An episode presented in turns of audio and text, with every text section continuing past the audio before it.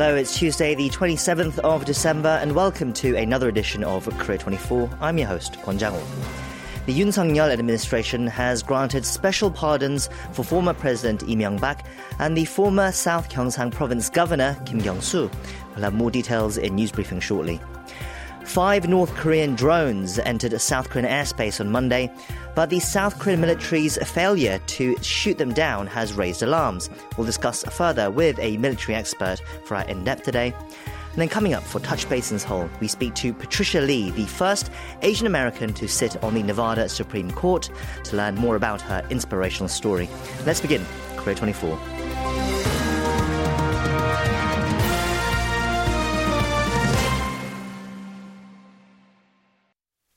The government has granted special pardons for the second time under the Yoon administration.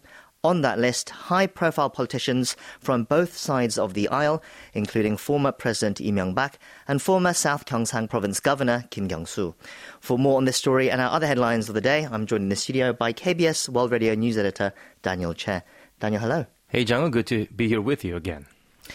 So lawmakers have been at loggerheads over some of the names that made the cut. And in one instance, complaints about a politician that's being released from jail but won't be able to jump back into his arena anytime soon. Right, this comes ahead of the new year, 1,373 names, including some high-profile figures. So part of the criteria are those who were excluded from the Liberation Day pardons. Back then, it was mostly focusing on business figures and excluding politicians, and this time instead, many business tycoons are omitted. The goal is to boost national unity and give public officials a chance to come back to work and contribute to national development. The pardons were carefully decided by gathering opinions from various circles, and former President Lee Myung-bak, 17 years prison sentence for corruption, was suspended due to health reasons, and the pardon cancels the remaining 15 years, as well as 8.2 billion won in unpaid fines out of 13 billion. Former South Gyeongsang Province Governor Kim Kyung-soo, a close aide of former President Moon Jae-in, pardoned but without reinstatement. And he can't run for office until 2027, apparently. He was serving a 2-year prison term for online opinion rigging. Others include former presidential chief of staff Kim Gi-chun, former finance minister Choi Kyung-hwan, and former intel agency director Won Se-hun, all the officials of the Park Geun-hye administration. So it has been finalized and they will be released on New Year's Day. Going back to the story now that's been making headlines since last evening, we have more details on the North Korean drones entering the South and raising alarms over the military's inability to shoot them down. So what's the latest we have from the Joint Chiefs of Staff, Daniel? Well, the JCS said 5 North Korean drones violated South Korean airspace as they crossed the military demarcation line, or the MDL, on Monday. The first one was detected north of the MDL near Gimpo at around 10:25 a.m., traversed the neutral waters of the Han River between Gimpo and Paju before traveling into northern Seoul. It's estimated to have stayed within South Korean airspace for 3 hours. The military lost track of the other 4 drones after they moved westward from Gangwon County, likely a diversion attempt. Once detected, the military broadcast warnings and fired warning shots, and when the drones appeared west of Gyodong Island, a less densely populated region, around 100 live rounds were fired there, but they couldn't neutralize the targets. So this is one particular part of the story that's been making headlines. Seoul's military deployed both manned and unmanned recon assets near the MDL into the north at a distance equivalent to that traveled by the regime's drones, filming major military facilities and carrying out what they're designed to do, recon activities. Staying with the drone intrusion, President Yoon Suk-yeol emphasized the need for the military to step up readiness posture and training, possibly highlighting that they have been insufficient over the years. That's right. At a cabinet meeting, Yoon said that as drone-related training has been non-existent since 2017, that's something we should focus on. The public will now see the danger of devising North Korea policies solely dependent on Pyongyang's goodwill and inter-Korean agreements. So some would see this as a jab at the previous administration. Reportedly plans to create a drone unit to monitor key North Korean military facilities have been in the works. With this drone incident, this plan will likely be pushed up. We'll get some traction there. The president called for bolstering recon capabilities, incorporating advanced stealth tech. The budget on responding to such provocations was halved, so the president vowed to persuade parliament to change that and alleviate public jitters by doing so, putting more funds into such projects. Yes, and speaking of providing citizens with a peace of mind, the South Korean military must have been under immense pressure following the intrusion. What are some of the announcements being made at the moment? Well, the JC has pledged to strengthen surveillance and readiness posture. There are plans to inspect the combat readiness of the military unit that carried out the response operations. And a major complaint was that residents were not notified, even as a drone flew near a residential area in plain sight. The JC has acknowledged this shortcoming, but they denied some media reports claiming a drone flew close to Yongsan, where the presidential office is located. Regarding the inability to accurately track and subdue a single drone, the JCS provided some explanations that it's difficult because these North Korean drones, they're a bit of a rarity, 3 meters long, and the Marine Corps also conducted search and recon for 2 hours on Tuesday morning near Gimpo and Gangwon Island. So, all efforts are being made to try and get to the bottom of the situation and provide more needed details to the South Korean people. Right, the JCS also apologized for failing to shoot down the drones that crossed the border. They also did provide more details to get the public up to speed with some of the challenges experienced while responding to the provocation and measures moving forward. Yeah, Kang Shin-cheol, the head of the JCS Operation Headquarters, issued a statement on Tuesday. Of course, an apology was in order, and he explained the military detected and tracked them but failed to bring them down and expressed regret over the shortcomings as well. The official said the attack drone posed a practical threat to the South and can be dealt with by South Korea's spy and strike assets. The five drones, however, are only 3 meters in length, so they could not be dealt with using current detection and strike capability, so adjustments are needed there. He acknowledged the lack of preparedness that caused public concerns. The official promised to meticulously check on the current conditions of its detection and strike assets and make adjustments and aggressively maneuver them next time similar provocations occur, that we'll be better prepared next time. The military will continue to strengthen related capability, and of course, they will be focusing on creation of a drone unit now, better, more stronger than ever before, and securing stealth UAVs. Those are just part of the efforts to be made from here on. Yes, we'll talk more about this incident and whether more could have been done by the South Korean military for our in-depth today. That's coming up after this news briefing. Turning to the latest developments in the Itaewon crowd crush investigations, the Seoul Western District Court issued an arrest warrant for Yongsan District Office head Park Hee-young for failing to promptly respond to the deadly tragedy. Can you tell us more? Yeah, the warrant was issued on Monday on charges of professional negligence resulting in death or injury. Park is accused of failing to draw proper crowd control measures and failing to promptly respond to the deadly accident. A special police unit investigating the case accused the Yongsan District Chief of attempting to destroy evidence by replacing her phones. The court also issued an arrest warrant for Choi Wan-jun, a manager-level official handling residents' safety and addressing disasters. Choi is charged with professional negligence resulting in death and dereliction of duties. He apparently learned of the crush while out drinking and went home instead of heading straight to the accident site. In other news, Lee Ok-sun, a survivor of Japan's wartime sexual slavery, passed away on Monday at the age of 94. Another reminder that time is running out for Japan to acknowledge wartime atrocities, issue a formal apology and show efforts in trying to soothe the wounds of those impacted. That's right, Jang-ho. According to the House of Sharing, a facility in Gwangju where Yi lived, she died at 9:44 p.m. at a hospital in Bundang. Her passing brings the number of living survivors of Japan's wartime sex crimes to 10 out of 240 identified by the government. So there's probably more out there in terms of the victims of the war crimes. Born in Daegu, Yi was taken to a brothel in Manchuria when she was just 16. She was forced to serve Japanese troops there until she returned home after Korea finally gained independence from Japan. She started living in the House of Sharing on and off from 2014 and then settled there permanently in 2018. In 2013, she filed a lawsuit with 12 other victims seeking damages from Tokyo and won the first trial early last year. The court ordered Japan to pay 100 million won to each plaintiff.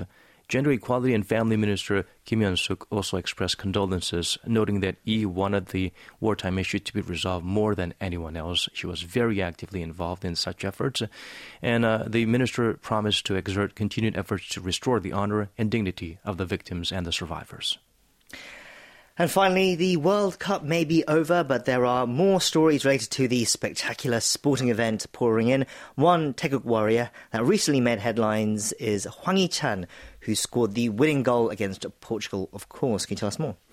Yeah, FIFA announced its list of 7 moments to remember at the World Cup, just 7, and Korea made the cut. We have a South Korean footballer who made a Kodak finish that made the cut. Hwang Hee-chan is his name, a late winner over Portugal that took South Korea to the Sweet 16 or the knockout stage in the World Cup for the first time in 12 years.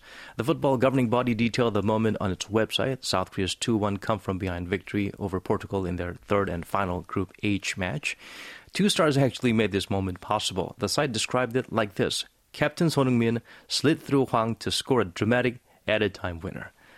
That South Korea defied all the odds to qualify by the slimmest of margins. We'll wrap it up there for our news briefing. Thank you for those updates. Thank you for having me. I'll talk to you again next week.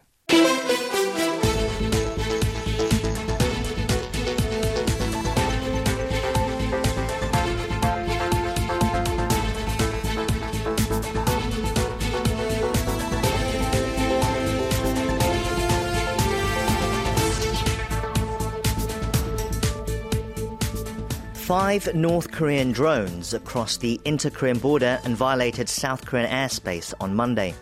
They reportedly flew across the military demarcation line and were spotted flying over Gimpo, Ganghwa Island and Paju City in Gyeonggi Province, and one travelled as far as the northern regions of Seoul before returning to the north.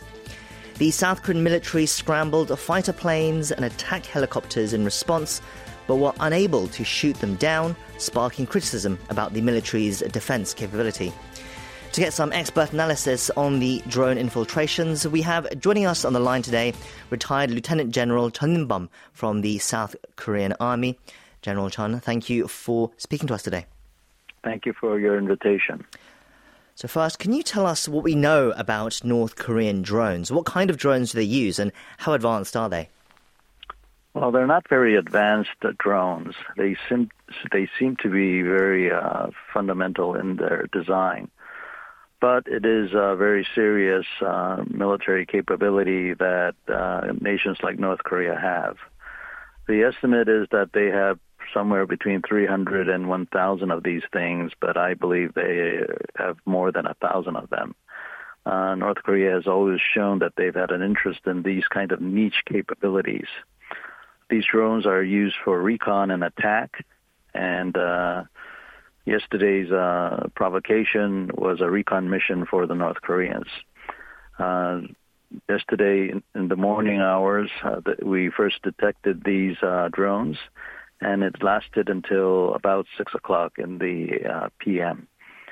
5 drones were identified, as you mentioned, and it turned out to be a recon mission. Right, so these seem to be far less advanced than the drones that perhaps the U.S. military use. They're very small, light and primitive aircrafts. The drones that were discovered in 2014 had Canon or Nikon DSLR cameras attached to them. But, General, what kind of threats do these drones pose? How threatening could they potentially be? You said the ones that we saw were recon on Monday, but you said there can be attack drones as well. Yes. So as a whole, drones and unmanned vehicles is a threat. But the provocation that we saw yesterday turned out to be a recon mission. And you have to think that they were basically taking some basic photos of the South. Now, it's not as threatening as a drone armed with explosives or suicide drones. But then again, it's just a recon aircraft. Having said that, the real danger is unintentional things that might happen. What if one of those things a recon drone had crashed and killed South Korean citizens, or damaged a building and caused a fire? So what the North Koreans are doing, whether it's with an intent to attack with an explosive or not, is very dangerous because it could have, malfunctioned. It could have crashed into another aircraft and caused a lot of trouble and life-threatening situations to the South Korean population. Right, so they can be weaponized, but even if they're not, just their presence can threaten people's safety here in South Korea. You said that the drones that we saw on Monday were recon drones. But what do you think their mission might have been? One source has raised the possibility that the drone managed to fly near the Yongsan district and possibly take photos of the new presidential office before heading back to North Korea. Yeah, it seems to me they were testing our response time and what kind of procedures we used, what kind of capabilities that we had. And it turned out that our capabilities were very lacking. And it turned out that it's very embarrassing for the Yoon government that we were unable to respond effectively against this kind of activity by the North Koreans. But again, this is a very dangerous action that the North Koreans have conducted, and this is very concerning.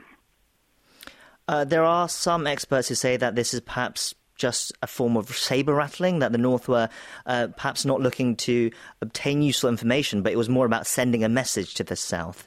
This incident follows North Korea aggressively stepping up missile tests this year. There have been 38 ballistic missile tests and 3 cruise missile tests this year. But what do you make of such analysis, that this was perhaps more of a message to South Korea? Yes, it is a message to South Korea, and it's a very dangerous message because this isn't just a missile that they're testing or they're firing into the East or West Sea. This is a military system that they sent across our borders. And whatever the intent was, it turned out to be recon. But again, I stress the fact that it could have malfunctioned as it has done before in 2014 and 2017 and crashed into Korean civilian facilities, leading to Korean fatalities. Not to mention, it could have crashed into an airliner. And so this is a very dangerous act that the North Koreans have conducted. So compared to the 38 missile launches, this is, to me, a very serious, direct provocation by North Korea, and they should stop immediately. Mm. And finally, just on the drones themselves, on the technical aspects, what do we know about whether if they might have been pre-programmed on a pre-programmed route, or whether there was direct remote control from the North at the time?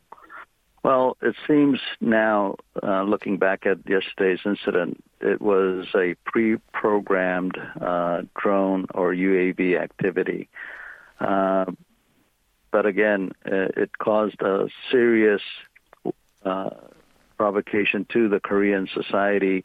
It's raised a lot of eyebrows, and it just focused on the fact that it's very hard to shoot down these drones, and not to mention, even if we did shoot them down, we need to think about the collateral damage that will occur from the crashing drone, as well as the many rounds of ammunition that we fire, because we're going to be having to shoot thousands of rounds, and a lot of them will come back down to earth and hit civilian homes and schools and other facilities. So it's going to be a very big challenge.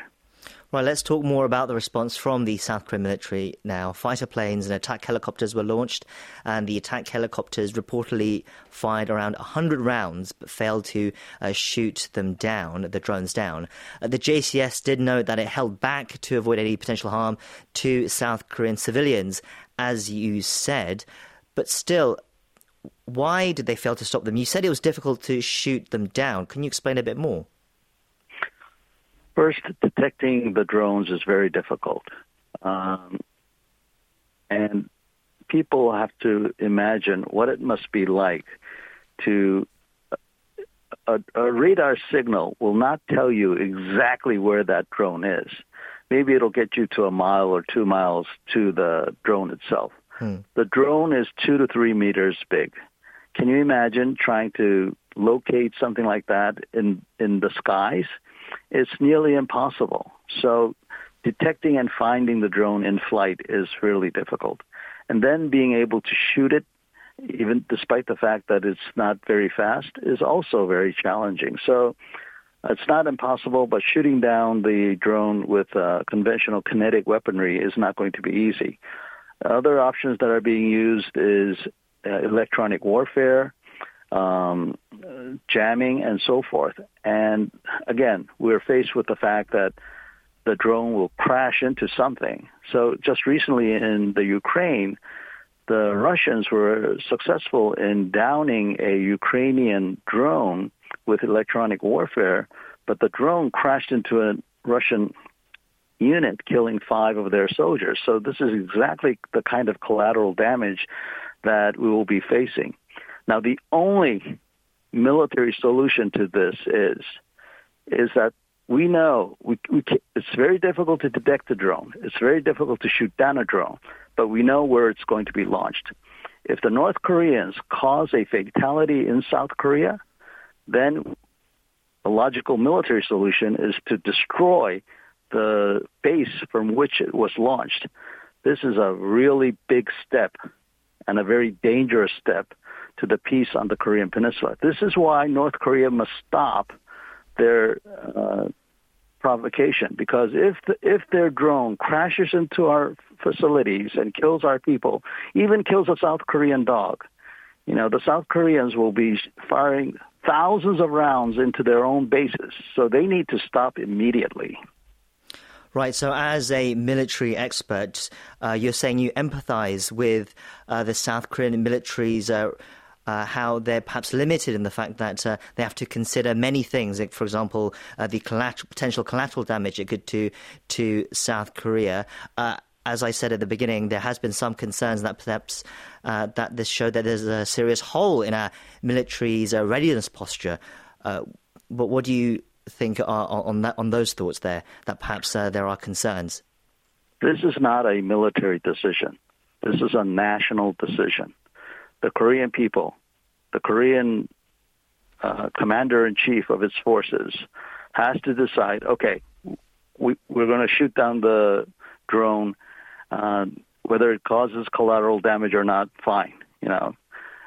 If that decision is made, the South Korean military is more than capable of shooting down these drones and UAVs. It's a matter of who's going to take responsibility for the collateral damage that will occur.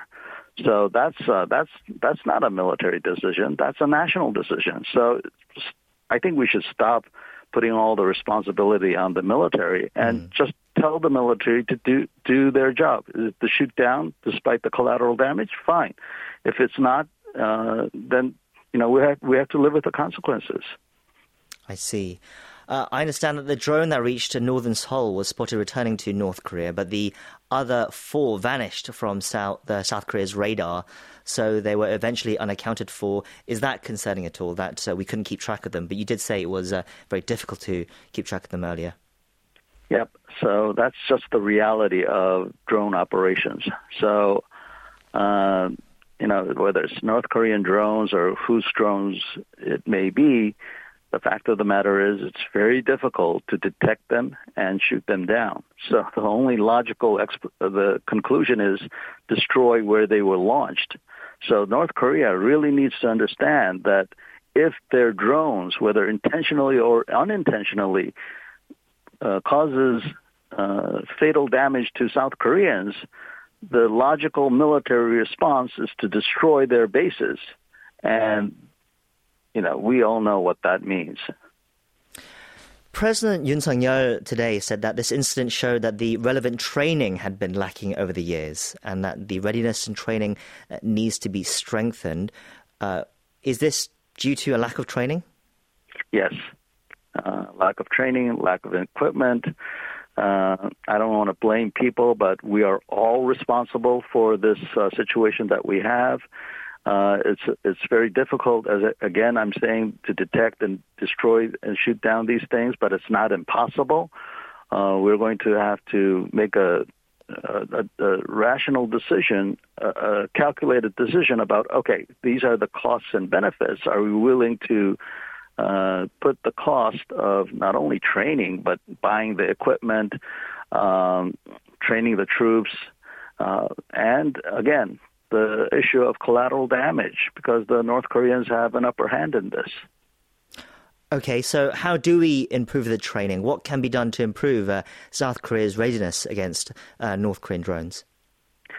So again, there are many ways to shoot down these things: electronic warfare, jamming, and kinetic strikes of these drones. So we need to develop, buy more electronic warfare equipment, radars, jamming equipment, jamming software, maybe new types of ammunition that are more capable of shooting down a slow-speed, small target like a drone. And we need to train on shooting down these things in the air, and it's going to be challenging. So again, and we need to send a message to North Korea that if their drones causes fatalities in South Korea, it'll be an active war. And North Korea should realize, you know, that if they make an excuse, oh, we were only going to try to take photos, it's not going to be enough to stop an escalation. Well, this incident has posed a lot of serious questions of the South Korean military. Hopefully lessons have been learned, and we'll see how perhaps the military responds if there are indeed future incidents like this as well. We'll wrap it up there. We've been speaking to the retired Lieutenant General Chun In-bum of the South Korean Army. General Chun, thank you for your time today. Thank you. And for now, let's not worry.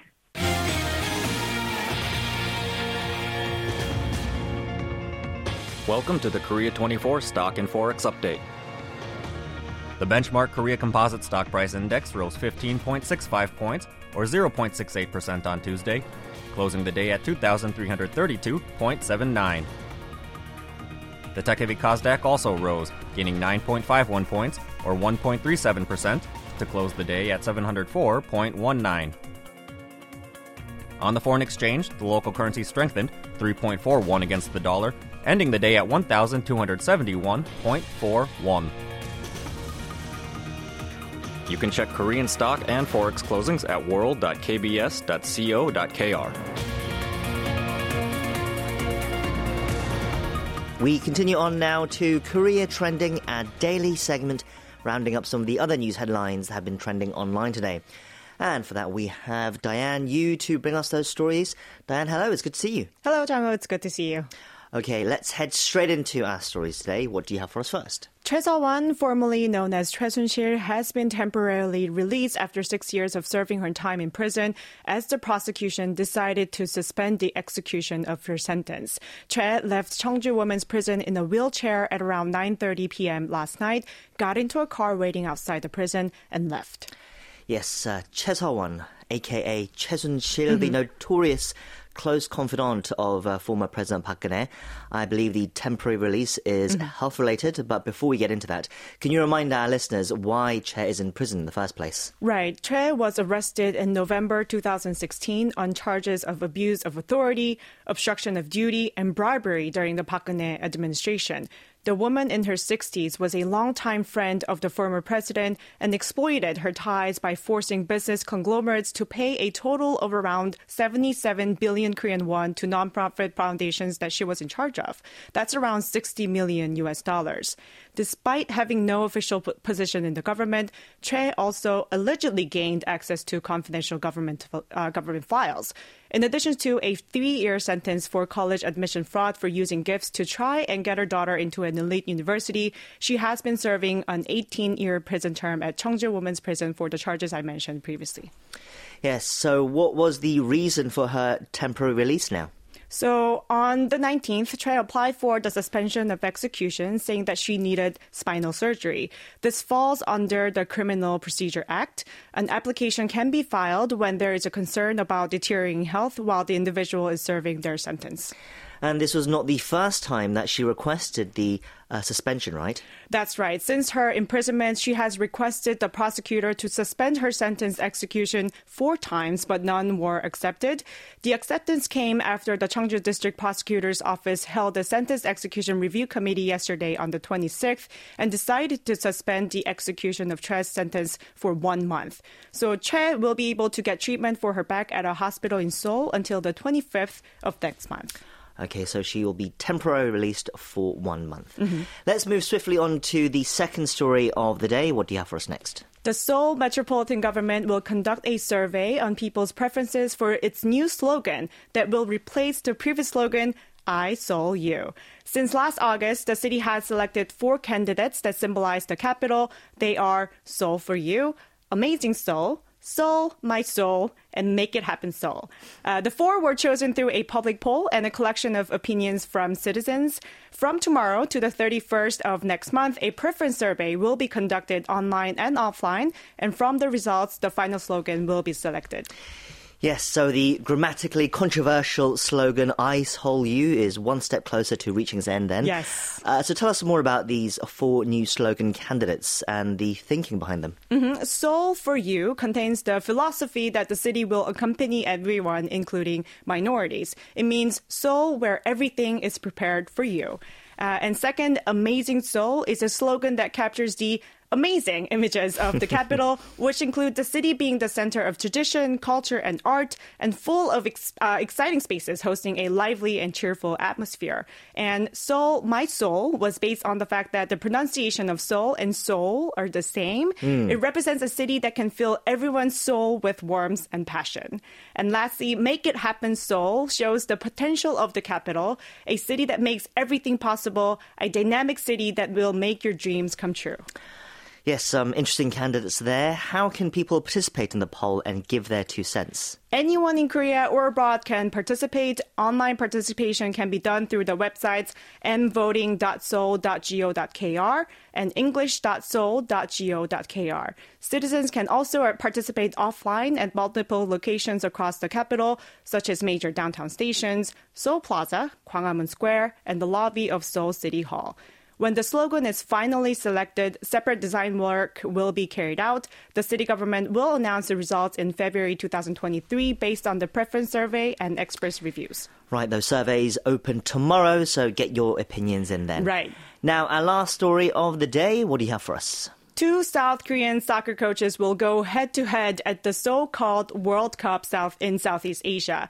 On the 27th of December at 7:30 p.m. local time, Vietnam, led by coach Park Hang-seo, will face off against Kim Panggon's Malaysia in the Asian Football Federation Mitsubishi Electric Cup. The game will be held at Midin Stadium in Hanoi, Vietnam.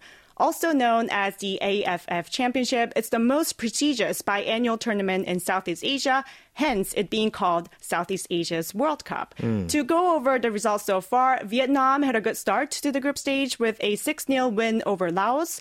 Malaysia also started strong, beating Myanmar 1-0 and Laos 5-0. Currently, Malaysia is top of Group B with 6 points, and Vietnam ranks second ahead of Singapore with 3 points. Yes, and as well as having 2 Korean coaches go against each other, there is another reason why this game is particularly interesting, right? Right, there is. This game will be the last dance for Coach Park and a debut stage for Coach Kim. Park is looking to win the championship for the last time with Vietnam before stepping down as coach. They previously won the tournament in 2018, but in 2020, they lost to Thailand, were eliminated in the semifinals. Meanwhile, this is Coach Kim's first tournament as head coach of Malaysia. So far, his team has been going strong without losing any points as he made the Southeast country a team with quick and methodical attacking traditions. Right, so a good start from Kim, but history is against him when you consider that Coach Park's team has had an undefeated streak against Malaysia in the past 5 years. Right, Vietnam is a strong team against Malaysia for sure. However, Coach Park said those winning numbers are quote-unquote meaningless and just numbers, which will not guarantee a win for Vietnam. And Park added that, quote, all I can say is that my goal is to trust my players and do my best to win against Malaysia, end quote. And Coach Kim also showed his strong will to win, saying that, quote, Vietnam's previous achievements are fantastic and I respect them, but we've played a lot of games and we're going to win here and keep the lead, end quote. Right, some fighting words from Kim. We'll see how they fare in just a couple of hours. Mm-hmm. That's all we have time for on today's Korea Trending. Thank you for those stories, Diane, and we'll see you next time. Thanks, John. We'll see you then.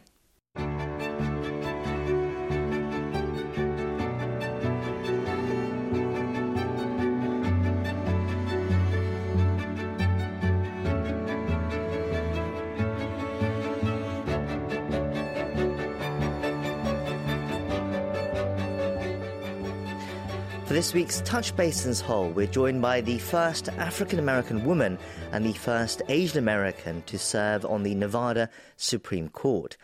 Born in South Korea but raised mainly in the U.S., our guest joins us now to tell us more about how she overcame difficulties during her childhood to eventually build a successful law career and now end up on the Supreme Court in Nevada. Justice Patricia Lee joins us now via video call. Hello, and thank you for being on the show today. Thank you so much for having me. It's an honor. Yes, it's an honor to have you on, Justice E. We have to start with the fact that on the 21st of November, it was announced that you were appointed to serve on the Nevada Supreme Court. How did it feel when you heard the news? It must have been very exciting. Oh, absolutely. It was exhilarating, overwhelming, and the really... The part that I'm most grateful for is that my daughter was in the car with me. I was picking her up from wrestling practice because she decided to do wrestling. And she was in the car with me when Governor Sisolak called me and told me that I got the appointment. So she got to hear in real time my 14-year-old daughter. She's a teenager, so of course she's texting everybody. She texted my husband. She texted my son. She texted our neighbor. She was texting everybody. So by the time I got off of the call, several people knew that I had gotten the appointment. So it was really just a surreal moment. We'll come back to that amazing achievement and more about what it means to you a bit later. But first, I did want to talk about your personal story first, because it is quite remarkable what you've achieved despite a very difficult upbringing. You were born in Jeonju, North Cholla Province in Korea before moving to the United States with your family at the age of 4. Do you have much memory of your time in Korea when you grew up back then? Not really. I have a lot of photographs, and my mom told me a bunch of stories. But I don't have a very vivid memory of those times in Korea. So I've had to recreate kind of those memories through photographs, through historical recounts of our time there. My regret is that I didn't, I wasn't able to be there more. I would have loved to have known my harmony more. I would have loved to have, spent a lot more time there, but that the circumstances weren't such that happened. But so unfortunately, no, I don't have a vivid memory of that, but I have a lot of stories and photos. Sure. Okay. So it sounds like you still had connections to your roots, even though you grew up in the U.S.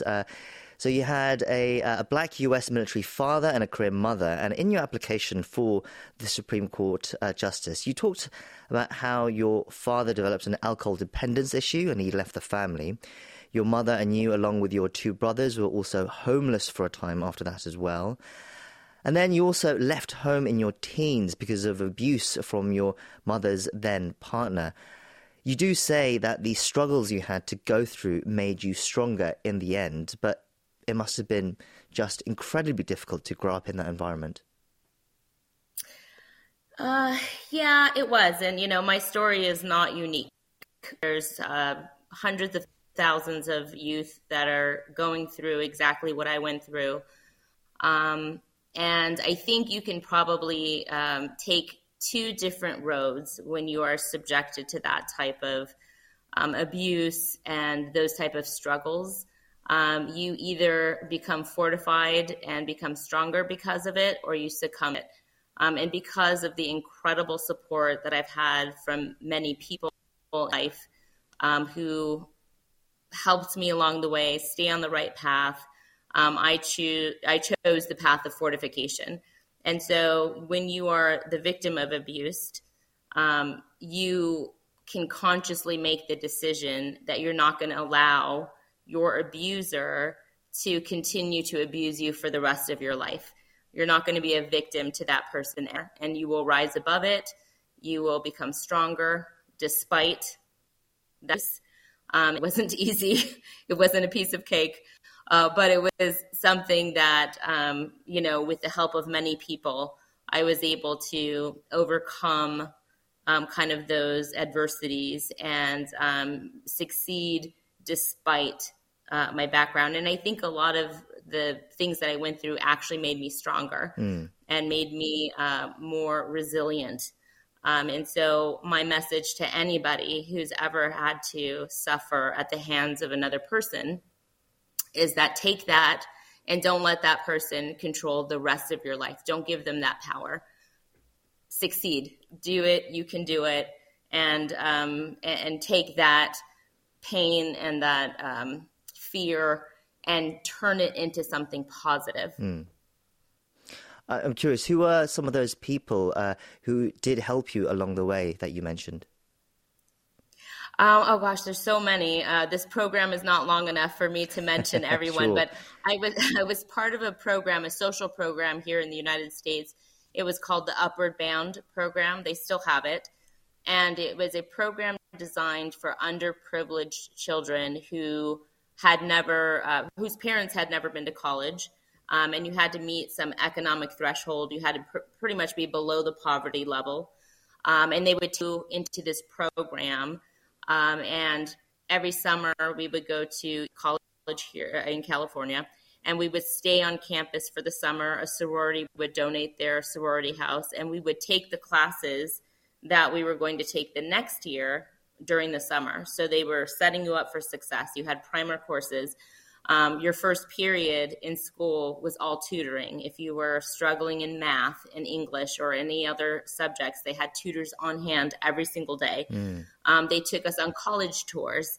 We got to go up and down the California, coast and beyond to visit different colleges. They paid for your college application fee, which 100 years ago when I went to college, it was $65 per application, which seemed insurmountable, an incredible amount of money, and they would give you those fee waivers so that you could apply to college. Right. They would help you with your college essays. And they really just changed your mindset in terms of going from, well, I'm not sure I could ever go to college. That's really just for rich kids or for people who don't look like me, to, of course, you're going to go to college. Your only decision is which college are you going to go to. And so the two directors that were in charge of that program, there was Burkett and Tony Bernez, and they were just instrumental in me changing my mindset to that I was going to college. And then in college, I had several mentors. Dr. Porter was one of them. She was the head of the cultural union there. When I got to law school, there was Professor Susan Johnson, right. Professor Maggs, and then beyond in my law firm, I have several mentors and my partners who brought me along after they hired me. They brought me along and taught me how to be a really good lawyer with integrity, to advocate zealously, to stand up for what's right. So I've just been really blessed. And by the way, how I first decided to go to college, to law school. I took a gap year between undergrad and law school, and I was working at a place called the California Science Center, and it was right across the street from USC, which is where I went to undergrad. And I was working there all through college, and they hired me to work full-time, and one of my main projects was to establish the Rosa Parks Computer Learning Center. So again, this was 100 years ago, 1997, and computers weren't readily available to everyone, particularly students in the inner cities. Sure. And so this was really trying to bridge that digital divide, right? Trying to get them access to this technology. And I met Rosa Parks, and I worked with Rosa Parks. Wow. And one day she looked at me and she said, so this is what you're going to do for the rest of your life. You're just going to work at this museum. This is it for you. I said, well, I was thinking about going to law school. And she said, well, baby, if you want to go to law school, you go to law school. And so when Rosa Parks tells you to go to law school, you go to law school. So I applied for the LSAT and I ended up in law school. So I've had just so many incredibly positive leaders and influencers in my life who really got me to the point where I am today. Indeed, it sounds like you had some amazing support. I mean, Rosa Parks, that's quite something. Just to list some of your achievements as well. Despite everything you went through, you achieved top grades in high school, received scholarships, you were school president, captain of the cheerleading team. This was all when you left home as well, and you were living at your friend's place, I understand.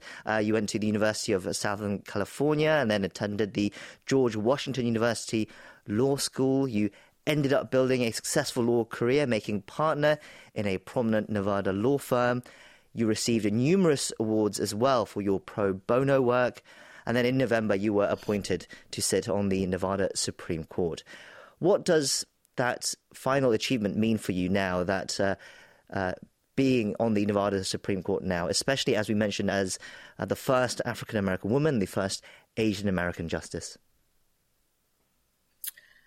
Well, it is, it's overwhelming and humbling. I know that this accomplishment or this achievement is bigger than myself. I am very happy, exhilarated, but I know that it means more than just my appointments. It means a lot to other people who are looking at maybe potentially one day also being a Nevada Supreme Court justice, but have not seen people who look like them on the bench. And so I think representation really matters. And I'm so very humbled and proud to be the first, to kind of set that tone, to open that door. Justice Michael Douglas was the first African-American male who was on the Supreme Court, and he held the door open for me. And I walked through that door, and I'm hoping that I can also hold that door open for the next generation of justices to come through to serve in this position. It's the, I hold this court in the highest esteem, highest court in our state. And it's important to have a bench that reflects the population that we serve. So it's a tremendous honor, and I hope to uphold the position and do everybody proud, and hopefully inspire some people along the way that I was inspired by those who came before me. Sure. Well, your story is truly inspirational, achieving so much, starting with so many difficulties. Finally, then, you've talked about how, you want to tell people that they can do it. But what lessons do you think you can share with our listeners that you've learned along the way? What final advice would you give to any listeners who are struggling to overcome difficulties that they are facing? I would say that it's not how you start the race, right? So it's not how you start the race, it's how you finish the race. And you have full, total control of your destiny. And you are entitled to your emotions and your feelings, but don't let them encumber you to the point where it cripples you. Use it as inspiration, as empowerment to do better. And always, always, always go back and help those who are coming along behind you.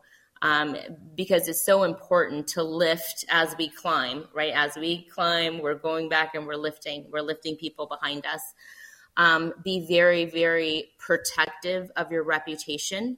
It takes a lifetime to build a reputation and only a few moments to destroy it. So make good decisions and try to live your life in a way that is full of integrity, and try to be a moral person. And other than that, just work hard. Hard work is just, you can't replace it with anything. And so if you work hard and you're passionate about what you do and you're a good person and you treat other people the way that you want to be treated, it's a formula for success. With those words, I think we can end it there. Thank you for sharing your story with us today. We've been speaking to Justice Patricia Lee on the Nevada Supreme Court. It was an honor to have you on the show today. Oh, 감사합니다. It was my honor, very much so. Thank you so much.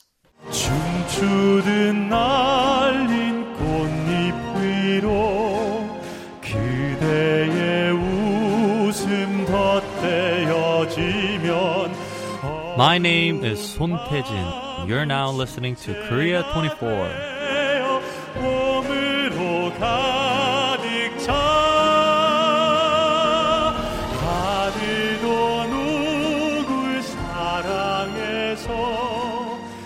We conclude the show now with our closing segment, Morning Edition Preview, where we take a look at some interesting features or reports coming out in tomorrow's newspapers, namely the Korea Times and the Korea Herald. And for that, our staff editor, Richard Larkin, is here with us in the studio. Richard, hello. It's good to see you. Good to see you, Jang. OK, so let's start with the first story then. Well, before we go into what the article is about, did you like to use telescopes to look at stars and constellations when you were younger, Jang? Yes, briefly, I was actually part of the astronomy club in school, and it was where I got to see planets like Venus, Mars, and even the rings of Saturn. So that was actually a very memorable experience for me when I was younger. What about you? Well, I used to like it a lot as a child, and recently when images of the James Webb Telescope were shown, my interest in space came back. Yes, indeed. Very beautiful photos. They were amazing. So for our listeners who are also interested in stars and planets, The National Palace Museum of Korea has a new permanent exhibition. That's what Kim Hyun-suk's article in the Life and Style section of the Korea Herald is about. It's called Scientific Achievement of the Joseon Dynasty. Oh, wow, okay. So I'm guessing by the name that the exhibition is about how people of the Joseon era observed objects in space then. That's exactly right. The exhibition has on display a collection of astronomical instruments that were used to observe the sky and mark the seasons from 1392 all the way up until 1910. The article mentions that observing the sky and marking the seasons were privileges of Joseon kings. Celestial globes were considered an emblem of royal authority, and 28 constellations were even engraved on royal ceremonial swords. Wow, that's actually quite fascinating. So what artifacts can be found at this exhibition then? A total of 45 are on display. One of the most notable artifacts is the Cheongsang Yolcha Bunyajido. It is the second oldest remaining stone constellation chart in the world. It dates all the way back to 1395. For anyone interested in going to the exhibition, the museum is open every day from 10 a.m. to 6 p.m, except for Wednesdays and Saturdays. On those days, the museum closes at 9 p.m. OK, let's move on to our next story. What do you have for us? It's about someone that has been on the show before, and that is filmmaker Eric Oh. Park Hang-seo's article in the Entertainment and Arts section of the Korea Times explains that his short film, Metamodernity, has been invited to the Clermont-Ferrand International Short Film Festival.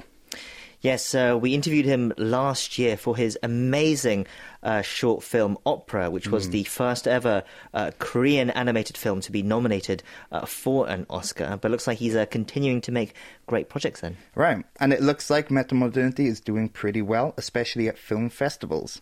It had its world premiere last May at the Jeonju International Film Festival, and it was invited to festivals in Germany and Switzerland. According to the article, the 7-minute animation follows an individual born out of his consciousness who begins an internal journey in search of his true self. Wow, sounds very deep and fascinating. Can you tell us more about the film festival as well that all has been invited to this time round? Well, it has a very interesting story. It was launched in 1979 in central France as a student film club. Now it is one of the most acclaimed international short film festivals in the world. The upcoming festival will run from January 27th to February 4th, and O's movie will compete in the Young Audience category. OK, we'll wrap it up there for Morning Edition Preview. Thank you for those stories, Richard, and we'll see you next time. Thank you. And that's where we wrap up our show today. We'll be back same time tomorrow, so do join us again then for more news, views and reviews from Korea. Till then, we hope you have a great day. I've been your host, Kwon Jang-ho, and thank you as always for listening. Goodbye.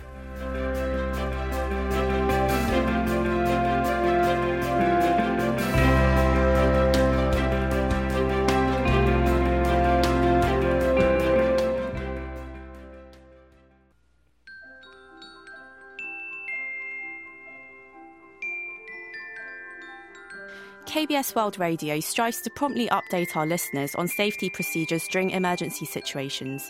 The following are recommended guidelines to follow when you're driving in snowy conditions. On days with heavy snowfall, take extra caution on sloping lanes as you could easily lose control of your vehicle. On icy roads, refrain from speeding as slippery road conditions make it harder to steer or stop the wheels. Ensure you keep a wider distance with the car ahead of you as it takes longer to slow down. Drivers are also advised to use chains and other equipment to keep their tyres from slipping. If you don't have the proper equipment, spray sand or soil on the tyres and start off in second gear. When travelling to areas with extreme snowfall, make sure you check the road and traffic conditions before setting off. When stranded in heavy snow, call 119 for assistance.